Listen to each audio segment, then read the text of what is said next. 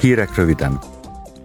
Tegnap Strasbourgban a képviselők meghatározták, hogy milyen álláspontot képviseljen a parlament azokkal az új szabályokkal kapcsolatban, amelyek a mesterséges intelligenciával járó kockázatok enyhítését, illetve a technológia etikus használatának előmozdítását szolgálják.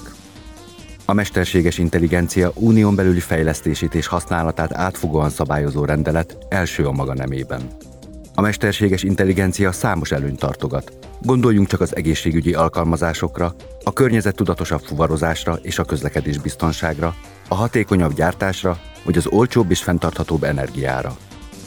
A képviselők azt szeretnék elérni, hogy az ilyen rendszerek maradjanak emberi felügyelet alatt, használatuk legyen biztonságos, átlátható, nyomon követhető, megkülönböztetésmentes és környezetbarát. Az új szabályok a kockázatok szintje szerint állapítanak meg kötelezettségeket a szolgáltatók és a felhasználók számára. A mesterséges intelligenciára épülő rendszerek kockázata sokszor nem több a minimálisnál, ám ezt fel kell mérni.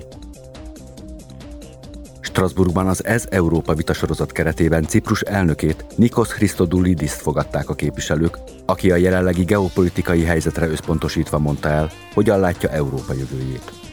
Olyan egységes Európát tartanak kívánatosnak, amely kész megváltozni, hogy a holnap világában is meg tudja őrizni vezetőhelyét. A ciprusi elnök hangsúlyozta, hogy az Európai Uniónak továbbra is támogatnia kell Ukrajnát. Hozzátette, Soha nem engedhetjük meg, hogy valaki erőszakkal és háborúkkal akarja átrajzolni az országhatárokat. Soha nem fogadjuk el a független, szuverén államok elleni orosz agresszió eredményét. Ez elvi kérdés. Nem hagyhatjuk, hogy anarchia vagy a dzsungel törvényei uralkodjanak a nemzetközi jog és a szabályokon alapuló nemzetközi rend felett. Ciprusról szólva, Christodoulidis elnök ismét arra hívta fel a figyelmet, hogy átfogó megoldásra lenne szükség, amelyben az Európai Uniónak nagyobb szerepet kellene vállalnia. A parlament elnöke Roberta Metzola válaszában elmondta, Amíg Ciprus megosztott, Európa sem teljes. Európa erejét kihasználva előremutató megoldásokat találhatunk. Az Európai Parlament ezért továbbra is támogatja azt a minnyájunk által osztott törekvést, hogy az önszigete az ENSZ béketerv égisze alatt újból egyesüljön.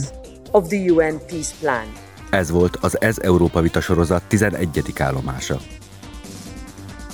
A határokon átívelő nyomozások eredményességét szem előtt tartva, a képviselők elfogadták azokat az új szabályokat, amelyek az elektronikus bizonyítékok bűnöldöző hatóságok közötti cseréjét hivatottak megkönnyíteni.